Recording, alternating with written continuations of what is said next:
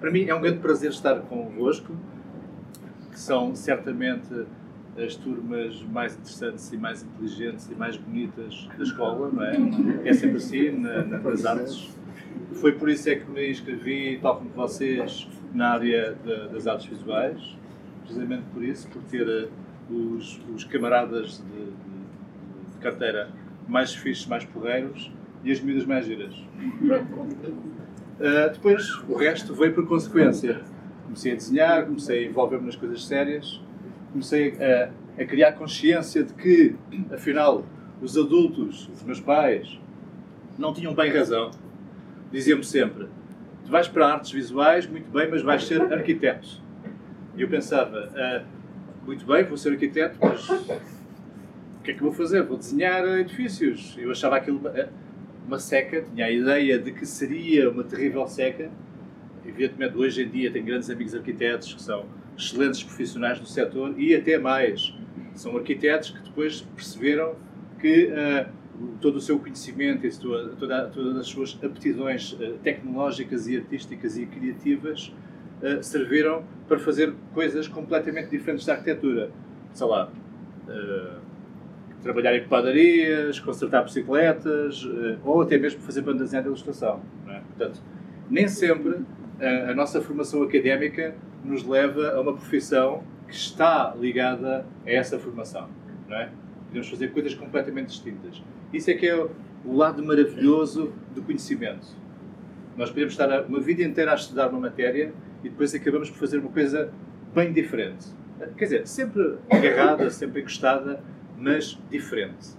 Ora, eh, eu tinha a vossa idade e eu quero, eu quero fazer esta, este, esta conversa, este debate, esta apresentação muito projetado, não apenas em imagens, mas muito projetado em vocês, nas vossas idades.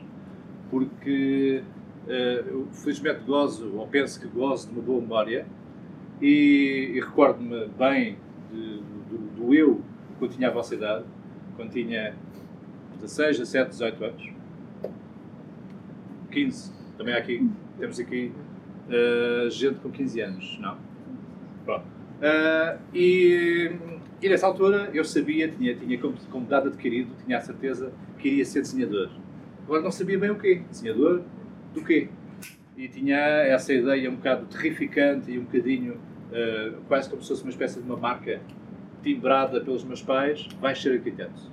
Ora, acontece que à época começa a surgir uma, um fenómeno que é um fenómeno muito ligado à publicidade. A publicidade começa a surgir em força, começamos a receber uma espécie de vá lá, de imigração uh, uh, com qualidade uh, do Brasil, de, de, publicitários, Edson Nataíde é um deles, e começam a, começam a chegar a Lisboa e a fundar várias agências de publicidade que já, já existiam, não é? Como vocês sabem, certamente, um Fernando Pessoa, um Mário dos Santos, foram excelentes publicitários também nas suas vidas paralelas. E eu vou falar também sobre vidas paralelas, já, já aí vamos. Eh, na nossa profissão. Uh, e uh, a publicidade, à minha época, quando eu tenho cerca de, vá lá, de 18 anos, naquela altura em que nós não sabemos, já estamos assim um bocadinho assustados. Ao mesmo tempo, estamos, vivemos o conforto de saber que vamos ser mais independentes e que estamos a caminhar para uma, uma determinada independência. Não apenas uma, uma, independência, vá lá, financeira, não é? Nossa, nosso, os nossos primeiros trabalhos, mas também a independência em relação aos nossos pais, à nossa casa. Quando temos 18 anos, enfim, quando temos 20 anos talvez, começamos já a pensar na perspectiva de sair de casa. Sair de casa, alugar, alugar uma casa com, com amigos, com a namorada ou com o namorado, enfim.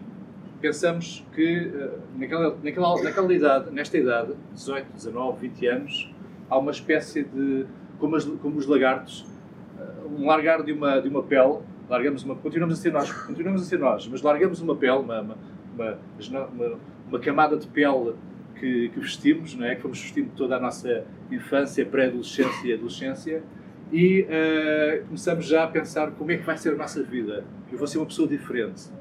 Uh, e com 20 anos tive a sorte, devo dizer. Uh, quando eu digo isto, há muita gente que diz: Ah, não, mas também há o talento e tal.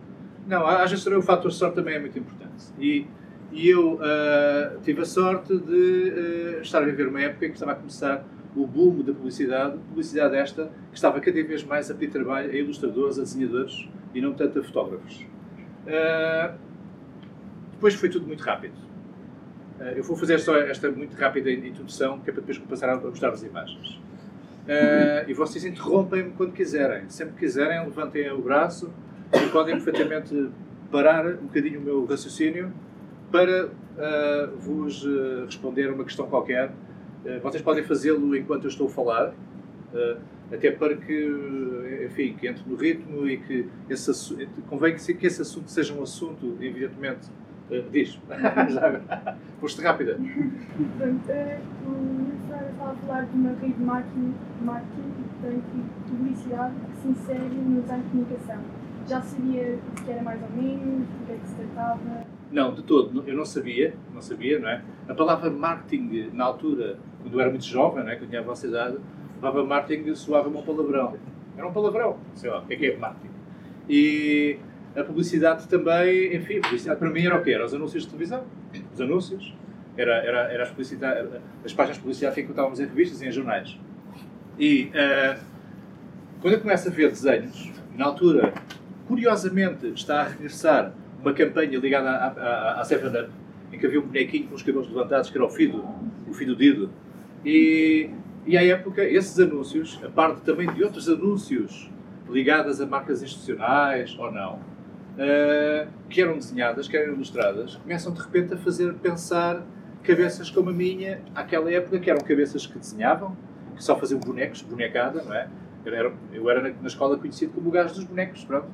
E pouco mais. Pouco mais mesmo. Uh, e, e, e, havia uma geração, uma pequena geração, poucos, poucos uh, colegas que também desenhavam, mas que também tinham uh, as mesmas pretensões, que era de pá, eu quero desenhar, quero fazer disto da minha vida, mas não sei como. E, e fomos todos parar, parar essa coisa do o que é que é isto da publicidade? A publicidade é capaz de ser uma, uma saída, uma saída mesmo, uma, uma possibilidade de profissão. Uh, isto leva-me a dizer-vos uma coisa que é fundamental e, e é também, acaba por ser é uma das coisas que mais, que mais que mais procuro incutir nos meus alunos no ARP, porque eu dou aulas no ARP, na Escola de Artes em Lisboa. Eu acho que nós, quando estamos sozinhos, quando somos eh, muito individualistas, e nós vivemos uma, uma sociedade muito individualista, apesar de vivermos todos rodeados de redes sociais, todos, nós escrevemos imenso, estamos sempre a enviar SMS, estamos sempre no Instagram, Facebook, etc. Mas a verdade é que somos cada vez, por isso mesmo, precisamente por isso, acabamos por ser um bocadinho solitários. Nós acabamos por estar todos numa enorme rede a, rede deixou de ser, a rede de comunicação deixou de ser a da, a da, a da sala de aula, ou da escola, ou até mesmo do país. A rede é planetária. Vocês sabem perfeitamente que hoje podem estar em comunicação, ou podem estar a jogar online com um japonês neste preciso momento. Né? Portanto, a, a rede é ampliada de uma forma, ah, enfim, extra-países, extra-continental. No entanto, somos cada vez mais solitários, porque nós estamos muito fechados uh, na comunicação direta, na relação entre os outros, a, a, verdadeira, aquela relação verdadeira, não é? Não é com, com isto eu não estou a, a, diabolizar as redes sociais, nada disso. Eu, eu, eu uso muitas redes sociais, muito mesmo para, para, a promoção do meu trabalho. A verdade é que uh, perdemos muitas vezes o contacto com o próximo. Uh, temos menos tempo para os outros, temos menos, menos tempo para o, o namorado, o namorado, uh, os amigos, a família, e, e muitas vezes não nos apercebemos estamos tão hipnotizados com a necessidade de ver uma mensagem, ou a necessidade de, de partilhar uma fotografia, ou até mesmo de ver um vídeo viral, e, e, e de, repente, de repente perdemos um bocadinho a, a ideia, pronto, a realidade das coisas. Esquecemos que estamos ao lado, ao lado de uma árvore muito fixe, ou que de repente nos passa uma pessoa uh, muito gira, ou que, sei lá, perdemos, perdemos uh, coisas absolutamente essenciais, ou podem vir a ser essenciais, só porque estamos agarrados a um retângulo que está a ser visto por milhares de pessoas naquele preciso momento. E isso é, é perigoso, não é? É perigoso porque às vezes tornamos-nos muito vegetativos, não é? E isto estava-me a dizer aquilo que eu queria dizer no início, que é, é, é fundamental, isto tem a ver com os nossos primeiros, os nossos primeiros tempos de independência, quando nós nos tornarmos independentes, não é? Quando vocês saírem daqui, daqui a uns dois anos, três anos, quatro, e, e começarem a ir para as vossas vidas, é fundamental uh, viverem a vida uh, em conjunto, uh, a vida profissional, quero dizer. É importante que, quando vocês têm um sonho, um sonho profissional, procurem partilhar esse sonho e fazerem essa, e lançarem-se nessa primeira aventura, ou segunda aventura, ou terceira aventura, sempre na companhia de alguém de confiança, de um amigo, de um próximo.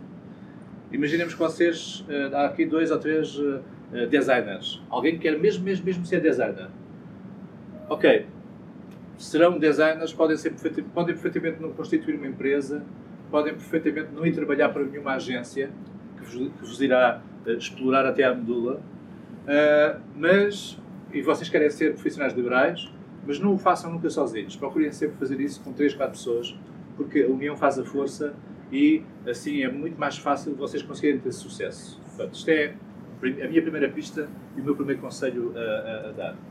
Uh, uh, diz, diz. Uh, falando de design, de fazer com mais do que uma pessoa, isso aplica-se também, por exemplo, à arquitetura? Na arquitetura também, sim. Aí há uma, na arquitetura, se calhar, mais ainda, não é? Mais ainda, porque é muito importante que o, o trabalho na arquitetura, o, uma envolvência num ateliê de arquitetura, isto, isto projetando, projetando essa, essa ideia de negócio como uma coisa. Uh, uh, o projeto, projeto uh, novo, não é? Uma, uma espécie de falar. Sais daqui, constituis equipa com três ou quatro arquitetos colegas uh, e vocês vão fundar a vossa primeira empresa, a primeira agência. Um arquiteto uh, sozinho, uma pessoa sozinha que vai criar o seu primeiro ateliê isolado, por, mais que tenha, uh, sei lá, mais que tenha três ou quatro assistentes, uh, nunca conseguirá vingar. É muito difícil, é mesmo muito difícil. Até porque na arquitetura, a arquitetura é um, é um universo muito complexo que, que leva a, a, tribos, a tribos, não é? Que todos, todos conhecem, compadrios, contactos, relações, não é? É, é um universo muito mais, muito mais, uh, muito mais uh, sofisticado, muito mais complicado o qual eu também dificilmente consigo uh, falar sobre ele, porque eu não sou arquiteto, não é? Embora tenha muitos amigos arquitetos e também trabalho com ateliês de arquitetura. Eu tenho, tenho muitos trabalhos uh, ligados à componente social em que uh, os meus clientes são precisamente arquitetos. E são arquitetos relativamente jovens. São arquitetos que, que são, têm, estão na casa dos 30 anos, 30, 35 anos. isto para a idade de um arquiteto é é, é, é muito. É, é ser-se jovem, não é? Uh, e uh, só conseguem trabalhar se tiverem 3, 4, se for uma equipa de 3 ou 4 pessoas. Sozinhos é, é, muito difícil. É muito difícil. Porque há uma quantidade, há uma distribuição de, de, de, de tarefas que têm, têm que ser feitas para os seus assistentes também, reuniões, passam a vida em reuniões. Portanto, é uma. É praticamente impossível um arquiteto sobreviver sozinho com o primeiro, primeiro, uh, primeiro negócio, lá, eh, com o seu próprio ateliê. Ora, continuando, não querendo estar aqui a contar a história da minha vida, não vim, não vim para isso, não é? Venho aqui precisamente para, para, para vos escutar também, para, para contar, dar-vos pistas, acima de tudo dar-vos pistas, explicar como é que é ser-se artista em Portugal e como é que é ser-se ilustrador, né? no meu caso, é, é, em Portugal. O meu Portugal eh, não é um Portugal, são, Portugal, são, são vários uh, Portugal. É? Eu, uh, eu comecei, eu era muito, era muito jovem, muito, muito, muito, jovem, quando comecei a ter também, aí está, a sorte de ganhar uns concursos atribuídos a jovens, finais da década de 80, imagina, e uh, que é um Portugal completamente diferente. É um Portugal, nessa altura, era um Portugal um bocadinho fechado do ponto de vista da, da, da, do investimento uh, estatal em relação à cultura, era, era muito parco. Uh, e eu tive, tive o privilégio, e curiosamente, e, e isso muito me honra, de estar aqui também a convite do Centro Nacional de Cultura. E foi precisamente o Centro, Nacional de Cultura, e isto não foi uma coisa combinada, é um acaso feliz uh, estar aqui hoje. Uh, foi precisamente o Centro Nacional de Cultura que me projetou no futuro para a banda desenhada.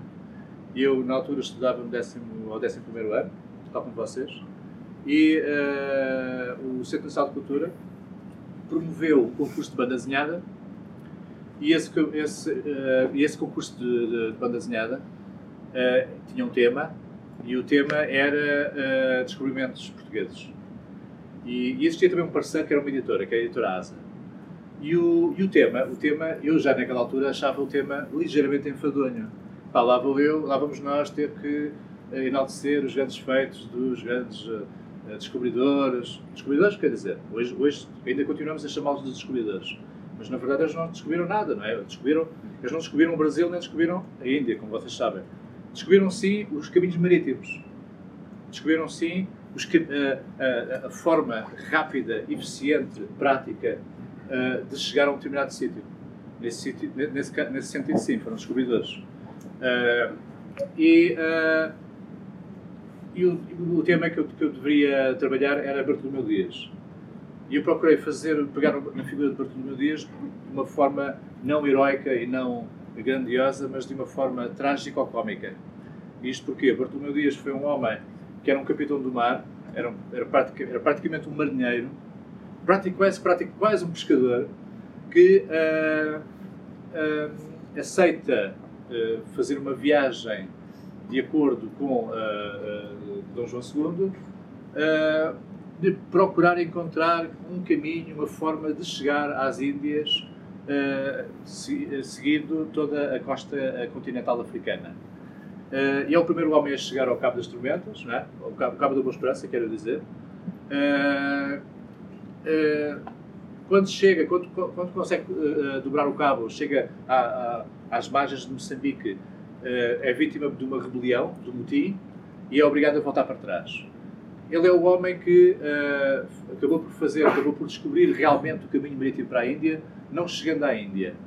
E chegando, quando chega, quando chega a Lisboa, Uh, sabendo disso, Dom João II ah, decreta um oficial da Marinha, vasta gama, um almirante, é? um, homem, um homem do Estado, um homem da, das guerras, é? um homem militar, e ele, desta vez, com grandes embarcações e com todos os meios, isto porque o Bartolomeu Dias não tinha, não tinha equipamento sofisticado, foi com, com três naus e, e voltou vivo, não é? Uh, praticamente, com praticamente toda a, toda a tripulação viva também e foi um feito fantástico, não é? E toda essa história, essa história que é uma autêntica banda desenhada, eu procurei uh, reproduzi-la de uma forma trágica ou cómica. Ele é um, ele é um, acaba por ser um desgraçado, o homem que, de certa forma, abriu caminho uh, a todos os grandes, ao Pedro Álvares Cabral, ao Vasta Gama, e até mesmo Cristóvão Colombo e Fernão uh, Magalhães. Bom, ao fazer essa banda desenhada, essa banda desenhada depois caiu no, no godo, no, no godo da, da, da crítica, a crítica uh, uh, elogiou bastante o livro e também o, o, argumento, que também era da minha. Da minha eu também tinha, tinha sido eu uh, o autor do argumento. eu era muito jovem, como vos digo, tinha a vossa idade. Tive, passei para tipo uns, uns cinco meses a, a fazer muita investigação, a viver em locais como estes, como este, em bibliotecas. fiz muita pesquisa, na altura não existia internet, como calculam, não é? e e o resultado foi, foi este, não é? é hoje vivo da banda desenhada, devo, devo se calhar a esses momentos, a esses momentos que eu não fazia a mínima ideia, não é? Mas devo a essas horas que passei sentado numa biblioteca, devo também à entrega da banda desenhada ao Centro Nacional de Cultura e depois ter vencido o prémio, não é? E eu, júri, não é? é? Que, que me atribuiu o prémio. Depois, uh, comecei a perceber-me que realmente a banda desenhada poderia dar, uh, dar dinheiro e podia ser uma, uma forma, uma via, uma via de, de, de futuro. Por daí começo a fazer ilustrações e fazer muita banda desenhada até hoje. Bom, uh, quando nós chegamos à idade, a uma, uma, determinada idade, que é aquela idade em que nós já somos completamente independentes, ou, ou temos que ser independentes, não é? E que já não vivemos à custa dos nossos pais e temos a nossa própria casa, começam a surgir coisas terríveis, como, como por exemplo, uh, despesas a pagar, compromissos, e, e, de repente é nessa altura que nós começamos a pensar: epá, saudades que eu tenho da minha casinha com os meus pais, da, da secundária, na altura em que estava uh, numa biblioteca a, ouvir um, um gajo chato a falar sobre a sua vida, pá, e agora, estou, agora tenho que pagar a renda da casa, tenho que pagar o, a eletricidade, a água, etc., pagar a roupa que visto, como é que é possível? E quando nós chegamos a essa, essa fase de vida, não é? Uh, e falta-nos pouco, acreditem, para isso, uh, aí temos que começar a pensar na vida profissional de outra forma.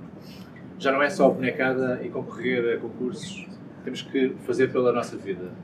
Uh, e, nem, e como vocês calculam, não é? E, e aí pouco, pouco vou já, vou já poupar-vos à pergunta que é é possível viver da banda desenhada ou é possível viver da ilustração em Portugal? É, é possível. No entanto, temos que encontrar sempre vias paralelas, temos que encontrar caminhos, desbravar vários caminhos e temos que, acima de tudo, não cruzar os braços e ficar à espera que nos telefonem. Temos que ser nós a mexermos. Nós temos que, temos que avançar e temos que uh, uh, pensar sempre uh, meses à nossa frente. Pensar, nós agora estamos em, em janeiro, perto de fevereiro, eu na minha agenda já tenho tudo preenchido até outubro. E se eu não tenho, isto, também, este do outubro também é exagero, eu também sou um bocado exagerado nessas coisas. Mas, uh, se eu, por exemplo, uh, estou em fevereiro e não sei lá muito bem o que é eu vou fazer em abril, não é? e quem, é, quem é que me vai pagar, que clientes é que eu tenho, eu aí começo a tremer. Começo mesmo a tremer. Porque uh, nós somos profissionais liberais, nós não, estamos, não, nós não somos funcionários do Estado e também não estamos a trabalhar para uma, uma empresa com contrato, ou sem contrato, não é? Como a maior parte das empresas. Mas uh, somos profissionais liberais, dependemos única e exclusivamente de nós próprios. E temos que encontrar estratégias de sobrevivência. Ora, acreditem, acreditem mesmo, isto não é para estar para aqui a armar-me. Uh, quando eu saio de casa dos meus pais, com 21 anos, o primeiro ano foi difícil, obviamente, mas com 22 anos eu já estava a depender exclusivamente de mim, até hoje Nunca precisei de pedir um tostão aos meus pais, nem um cêntimo, porque uh, aí está também, está a sorte, mas também está a, a, a tremenda eh, consciência de sobrevivência, não é? Aquela coisa de pá, provar me próprio e também ter que provar aos meus pais que eu não preciso do dinheiro deles e não preciso de, de ajudas para conseguir uh, aguentar-me. E, e, assim foi, até, assim foi até, até hoje, não é? Comecei a fazer ilustração, mas depois comecei a perceber que também há, há a banda desenhada, eh, depois havia outros caminhos, pronto. E é aqui que eu vou começar a mostrar-vos as imagens, as imagens. Vou procurar ser um bocadinho mais rápido uh, no, no, na mostra e no discurso. Uh, eu, eu gosto de me apresentar como ilustrador e não como autor de banda desenhada ou como cartunista. O cartoon é uma coisa que eu vou fazendo de vez em quando. Aliás, estive anos e anos sem fazer cartoon político. Uh, eu sou, acima de tudo, um ilustrador. Faço ilustração, a ilustração editorial, diz isto Sim. Ah, definir cartoon. O cartoon, o cartoon ao contrário da palavra anglo-saxónica, que, que é, está mais ligado a bonecada, que também pode ser uh, animada, pode ser de desenho de puro divertimento. Uh, nós chamamos de cartoon, uh, o, e os brasileiros chamam de charge política, o desenho que uh, corresponde a uma, maior parte das vezes, corresponde a uma crítica, a uma análise uh, política. É como, um cartunista é como se fosse um opinion maker, uh, mas no desenho. Em que estou a fazer, estou a expressar a minha visão de factos políticos da atualidade, seja nacional ou internacional. um cartunista uh, pode publicar num jornal, geralmente publica, publica nos territórios ligados, a, ligados às notícias, não é? Uh, mas também pode publicar, por exemplo, não sei, na sua página online. Mas é acima de tudo, um cartunista é acima de tudo um. é quase como se fosse um jornalista, não é? Uh, freelancer.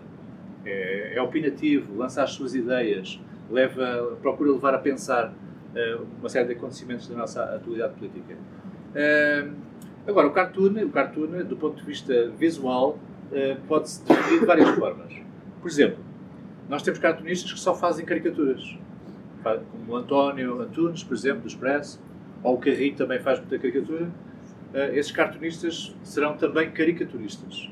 Fazem a caricatura, mas ligada para a política, não é a caricatura que, que, que também usar, não é? Dos desenhadores de rua que desenham uh, uh, os gostos das pessoas, as famílias que passam a troco de, de uns euros.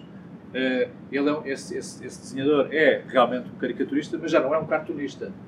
Não está a fazer cartoon político. Uh, depois, o cartoon também há, há, outras vertentes do cartoon. Há, há, há a, tira, a tira cómica, a tira humorística, que são aquelas tiras que de aquelas filas de três ou quatro quadradinhos que contam uma história com princípio, meio e fim e acabou ali para começar, para, para continuar uh, com a mesma personagem, mas com um assunto diferente na, no dia seguinte ou na semana seguinte. Portanto, aquilo é um, tipo, é, um, é um tipo de desenho muito mimético, é um tipo de desenho que é muito, muito uh, minimal, repetitivo na sua, na sua consistência visual, mas não no discurso. O discurso é que vai mudando. São chamadas tiras cómicas. Nós temos, por exemplo, no caso do público, o Luís Afonso.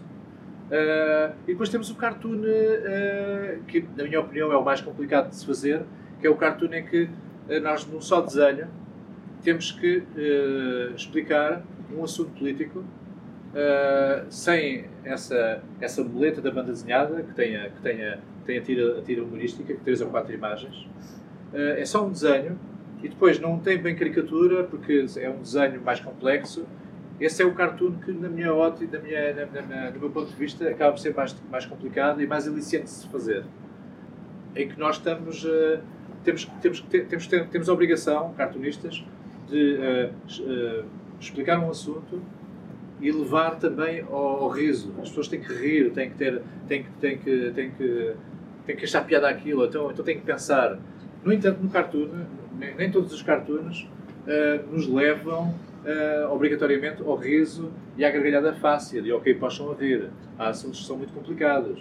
Uh, tragédias, por exemplo, uh, sei lá, o que aconteceu neste momento na barragem no, no Brasil, tragédias deste género, os incêndios, algo, ligado, algo ligado à morte, ou, algo ligado à morte de pessoas que nós sentimos próximas, é muito difícil fazer cartoon.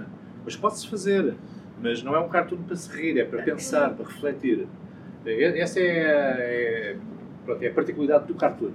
Agora, eu enquanto ilustrador, continuando, uh, enquanto ilustrador eu tenho que saber, uh, tenho que saber uh, contextualizar as coisas e saber que em Portugal existem um sem, existe um sem número de jornais e de revistas e quais são os jornais e as revistas com os, quais eu me poderei identificar. Porque há uma coisa que é muito importante na nossa, na nossa carreira e na nossa vida. E na nossa vida não apenas profissional, na nossa vida emocional, não é? E também de paixões, não é? A nossa entrega para o outro. Que é, nós temos, temos que ser pessoas relativamente íntegras, não é? Temos que saber valorizar as coisas. E nós não podemos estar a aceitar tudo. Uh, uh, não podemos de repente estar a acreditar numa, numa causa e de repente estar a fazer uma coisa para uma causa completamente diferente. Uh, não podemos estar, por exemplo, imaginemos, que eu sou uma pessoa estruturalmente de direita e conservadora, mas de repente estou a passear ao lado do bloco de esquerda, de punho erguido, a dizer coisas completamente contrárias àquilo que eu disse no dia anterior, percebem? É importante, nós temos que ser muito coerentes na vida uh, e nas relações com os outros, não é? Não podemos estar sempre sistematicamente a mentir aos outros, a mentir aos nossos amigos, aos, às nossas paixões, aos nossos filhos, aos nossos pais. Portanto, nós também temos que ser criteriosos e também temos que saber decidir com quem é que nós trabalhamos eu, eu, há, há, locais que me pedem trabalho e eu recuso porque eu não me, não me sinto refletido, não, não me sinto uh, identificado com aquele tipo de discurso, com aquela pessoa, com aquele diretor ou até mesmo com aquele ponto de vista político. Não é? Bom, mas já aí vamos. No caso de clientes editoriais, nós temos revistas e jornais, temos editoras, livros, temos produtoras ligadas a um sem número de coisas, produtoras ligadas a espetáculos, ou até mesmo ligadas, sei lá, à música, uh, enfim, uh, tudo o que é eventos uh, públicos. agências de publicidade, como já falei, e temos o Estado também, o Estado também é um bom cliente, por vezes, e empresas, pronto, outras empresas. Estes são, geralmente, os clientes editoriais que existem na, em Portugal, no nosso país, sendo que os ligados à imprensa escrita são a Visão, o DN, o I, o Observador, o Sol, o Expresso, o Correio da Manhã, o Jornal Notícias e o Público. Estes são, fundamentalmente, uh, os jornais que dão trabalho ao ilustrador, que hoje em dia fazem um ilustrador português. Uh, em tempos, uh, numa altura anterior à, à, crise de, de, de, de, há cerca de 3 anos atrás, dos anos 90, princípios dos anos 2000, uh, foi uma época das vacas gordas, em que existia muito dinheiro, dinheiro muito mal distribuído, diga-se passagem, e uh, a maior parte desses jornais, os que existiam à época, uh, tinham uma espécie de grupo grande, coeso de ilustradores. Um jornal podia ter, como por exemplo o Independente, que já não existe, e não, não coloquei aqui, o Independente ou o Expresso, que ainda existe, e vai existir durante muitos anos, eh, calculo, uh, tinham uh, batalhões de ilustradores. Havia um ilustrador para cada página, por vezes. Era a loucura. Pagava-se rios de dinheiro por uma capa. Pagava-se principescamente, por exemplo, para, um, para uma, uma ilustração feita em cima do joelho, do género. É pá, caiu uma fotografia uh, uh, para o assunto de capa, precisamos de uma ilustração correr, em meia hora. Fazes? Ok, tudo bem, faço, mas. E esse mas, muitas vezes, dava para pagar umas férias inteiras de verão. Uh, portanto, era muito bem pago o trabalho do ilustrador. Hoje em dia, depois da crise, acontece que existe cada vez mais jornais com ilustração, há mais do que antigamente, só que já não existem os tais uh, uh, batalhões de ilustradores num só jornal. Acontece que cada jornal fidelizou um ilustrador. Uh, o Correio da Manhã tem um ilustrador, o DN tem três, o Expresso tem cerca de seis, o Público tem dois, portanto, cada jornal tem o seu ilustrador ou os seus pouquinhos ilustradores. Isso é muito bom também para o mercado. É bom, todos nós sabemos que todos nós temos trabalho, é um trabalho regular, não é assim muito bem pago, mas leva-nos a pensar outras coisas. Eu tive a honra e, e, a satisfação de ter trabalhado com pessoas como, como Miguel, como Miguel Chaves Cardoso e outros à, à, sua época, que estavam mais preocupados em criar uh, algo de especial e único do que estarem uh, uh, em repetição e atrás de shares e atrás de, de, de, de lucro fácil, não é? Hoje em dia nós nós temos, por exemplo, o melhor dos exemplos são os programas da manhã e programas como a Cristina e também o Jornal Lisgocha. Eles andam todos, são iguais, são todos são iguais, não há uma diferença. Um pode ter pernas melhores que o outro, mas são iguais, são iguais, iguaizinhos. E estão todos em combate a procurar fazer coisas a tentar agarrar a publicidade. Estão ali pelo lucro e mais nada, não estão a tentar fazer algo de maravilhosamente único. As próprias são fórmulas repetidas de, de, de países estrangeiros, italianos. A Itália, por exemplo, foi quem criou aquele modelo lá de, do programa televisivo. Eu tenho, trago aqui vários exemplos para vocês eh, verem de ilustração, da forma como ela é paginada, como é que a ilustração é paginada nos vários jornais da atualidade. Este é um assunto mais ou menos recente. Este é um, é um caso recente de uma publicação no, no jornal Expresso, na revista Expresso. A revista Expresso ainda continua, ainda continua a dar muito uh, trabalho aos ilustradores. Uh, neste caso, é uma página inteira. Vocês acreditem que uma dupla página no, na revista Expresso vale muito dinheiro para a publicidade. Mas podiam estar perfeitamente a investir esta, esta dupla página em dinheiro. Tipo, ok, uma casa de perfumes, uma marca de perfumes, uma marca de automóveis, uh, comprava estas duas páginas por uh, milhares de euros. Mas, ainda, infelizmente, ainda temos diretores gráficos que optam por pedir a um ilustrador para fazer uma ilustração e, e, decorar duas páginas de um artigo, não é? Estou perfeitamente à, à vontade para vos falar de valores e de dinheiros e de vos dizer quanto é que custa cada página e quanto é que custa cada, cada ilustração, as suas dimensões e tudo, para vocês terem uma ideia uh, realista do que, é que, do que é que é o cenário atual da, da ilustração. Uma, uma, capa, por exemplo, uma ilustração destas dimensões, em que eu a desenho mais ou menos assim, eu faço, cada ilustrador tem o seu, método, o seu método de trabalho, evidentemente. O meu método de trabalho continua a ser, uh, quer dizer, continua não, voltou a ser um bocadinho clássico. Eu cansei-me cansei do trabalho apenas em, em Wacoms, em mesas, mesas digitais. Porque houve uma altura que eu comecei só a trabalhar no, no digital. Pegava numa caneta digital, trabalhava diretamente no Photoshop e o desenho não existia. Eu sentia a falta do, do tato, de pegar no original, de dizer, é pá, tão fixe, na folha. Quando eu comecei a fazer várias exposições e a exibir uh, trabalho recente, dei conta, e há uns poucos anos, dei conta que já não tinha originais, que era tudo no digital, estava tudo nos meus externos, pá, quanto muito fazia impressões, podia fazer impressões em bom papel para disfarçar, eh, mas eu, pela minha, pela minha, isto não é nenhuma crítica, evidentemente, mas pela minha parte prefiro ver o original, prefiro pegar no original, sentir a tinta da China, sentir o, as agruras do traço, os acidentes, as falhas. É, é interessante ver as coisas. Eh, é, é, é, interessante ver o lado errático da coisa, o lado deformado da coisa, não é? uh, as, as, cicatrizes de rosto dos desenhos, as, as, manchas que ficaram lá, mas depois que eu apaguei na arte finalização. Uh, e hoje faço o primeiro desenho, o desenho a preto e branco, tinta da China, pincelada, faço uh, num bom papel e depois digitalizo. E então é, é, é a arte finalização, é a atribuição da cor, os, as limpezas de traços que estão a mais, a composição de, de determinados elementos que eu quero ampliar, recortar, tirar, uh, duplicar. Isso aí já faço tudo no digital, não é? faço no Photoshop. Portanto, é, isto leva-me também a, dizer-vos que é muito importante que um artista, um autor, eh, em qualquer eh, atividade, é muito importante que ele crie uma identidade, não apenas a identidade enquanto ele, ele não é? o, seu tipo, o seu tipo de traço ou o seu tipo de, de, de, de estratégia visual, mas é importante que haja também uma identidade, uma assinatura. As assinaturas entram muito na cabeça das pessoas. Eu comecei a ser mais, se calhar, mais conhecido num determinado meio recentemente, porque eu faço banda desenhada e faço. Uh, tive, tive, momentos em que o meu nome era muito conhecido ligado à banda desenhada, e depois há um público, há um determinado público ligado à banda desenhada, e depois de repente há o ligado aos jornais, à ilustração, que já não conhecia o meu nome ligado à, à ilustração. E então esta assinaturazinha, aquele NS, acabou, de certa forma, ser, por ser uma espécie de, vá de, de imposição minha para que as pessoas me reconhecessem.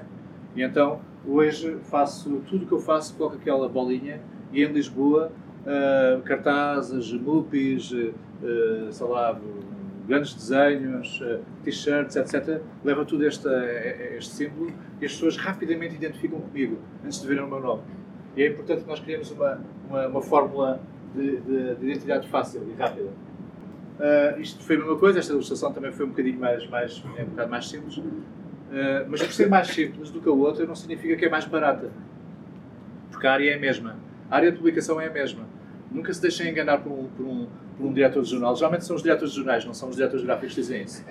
Epá, uh, tiveste, tiveste menos trabalho, tu vais receber menos. Pá, nada disso. Estamos numa página que vale dinheiro e eles têm que pagar aquela página.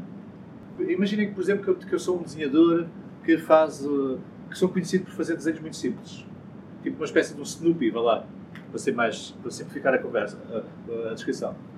Mas depois há um colega meu que é muito minucioso, faz as coisas mesmo muito demoradamente, com tracinhos muito pequeninos, é muito cococó. Eu vou receber o mesmo que ele, porque ele está a publicar precisamente na mesma área de publicação. Esta página, estas duas páginas, valem, hoje em dia, infelizmente, cerca de 250 euros. É pouco. É pouco. Face ao que a publicidade paga por estas páginas. Mas já não é mau.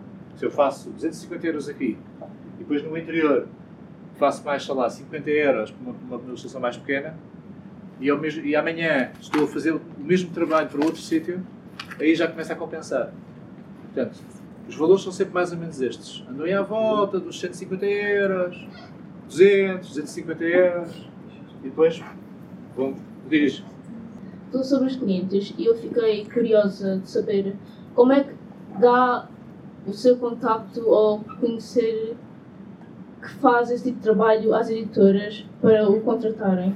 Como é que eles chegam até mim, né? Pois, pois está, essa, essa pergunta é muito pertinente é muito, muito interessante.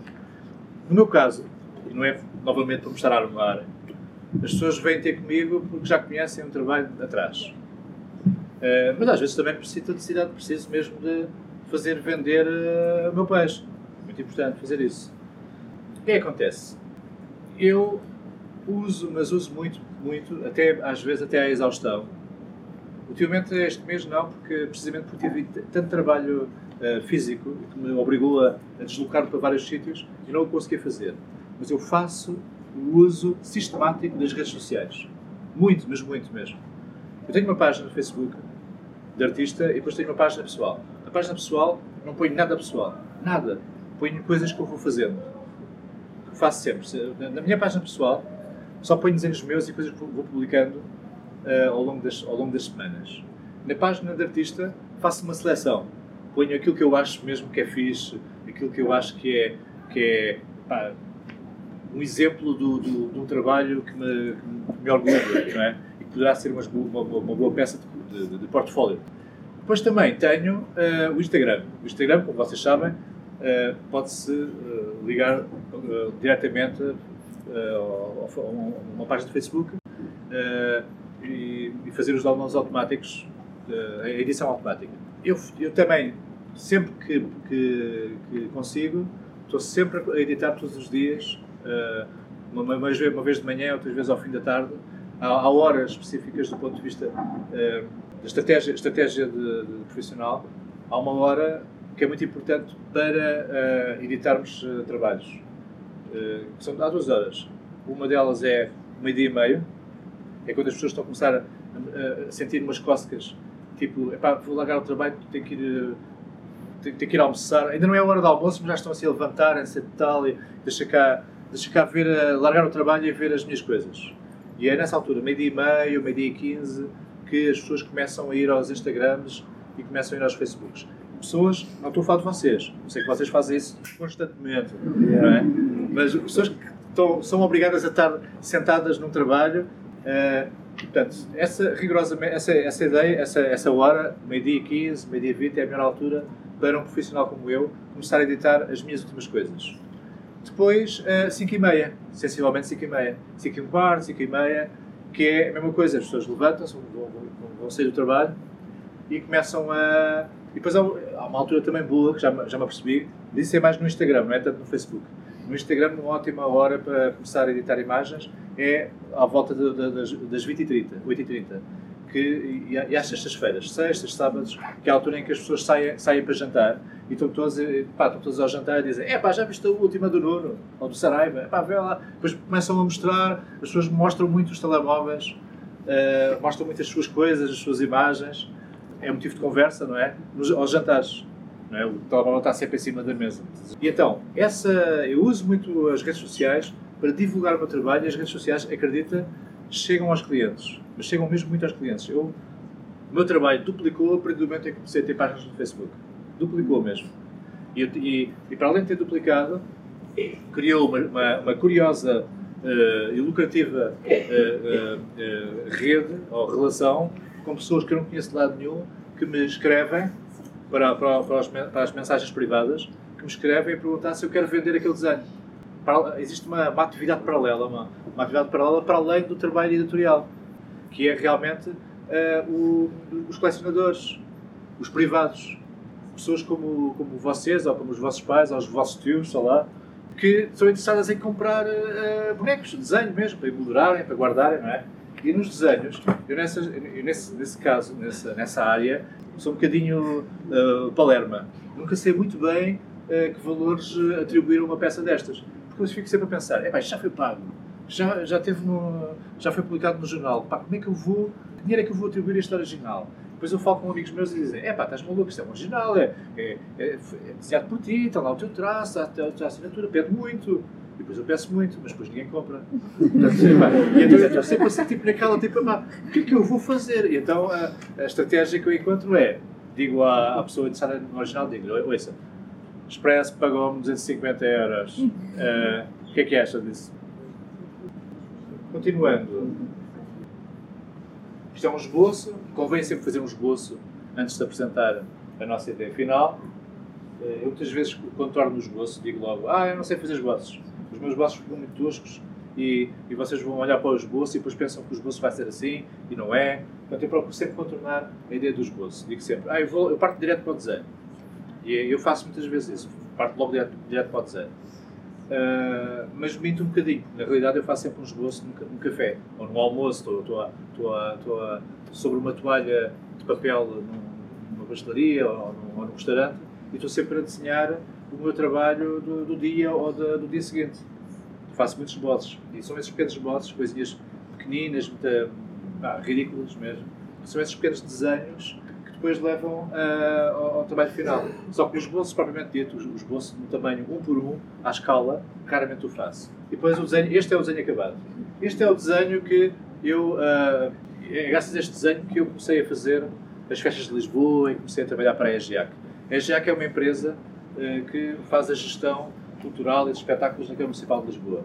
É uma, é uma empresa autónoma da Câmara Municipal de Lisboa, muito, muito embora uh, seja financiada e, e, dirigida pela Câmara. Uh, eu comecei a fazer desenhos das festas de Lisboa, dos arraiais, das festas populares, graças a esta ilustração. Eu vou acelerar agora o meu discurso, porque depois gostava também de falar um pouco convosco. Gostava que vocês lançassem perguntas. Muito embora eu, eu acredito que estou para aqui dizer tanta coisa que não sei se vocês têm questões para me colocarem. Vou só mostrar mais uma imagem e encerro aqui o meu discurso. Uh, há poucos meses, Nuno Delgado, o nosso antigo campeão olímpico de judo, uh, convidou para fazer uma homenagem a Nelson Mandela. Uh, pouco me explicar quem é Nelson, Mandela, todos sabem quem foi Nelson Mandela. Mandela esteve preso durante décadas a apodrecer na prisão. No ano passado celebrou-se, o mundo inteiro uh, celebrou o nascimento de Mandela. Portugal celebrou também. Convidaram-me convidaram para fazer um, um desenho sobre Mandela, uma homenagem, e eu tive a liberdade criativa para fazer o que bem entendesse. E lembrei-me de uma coisa. E esta é a força do, do grafite, essa é a força da pintura mural.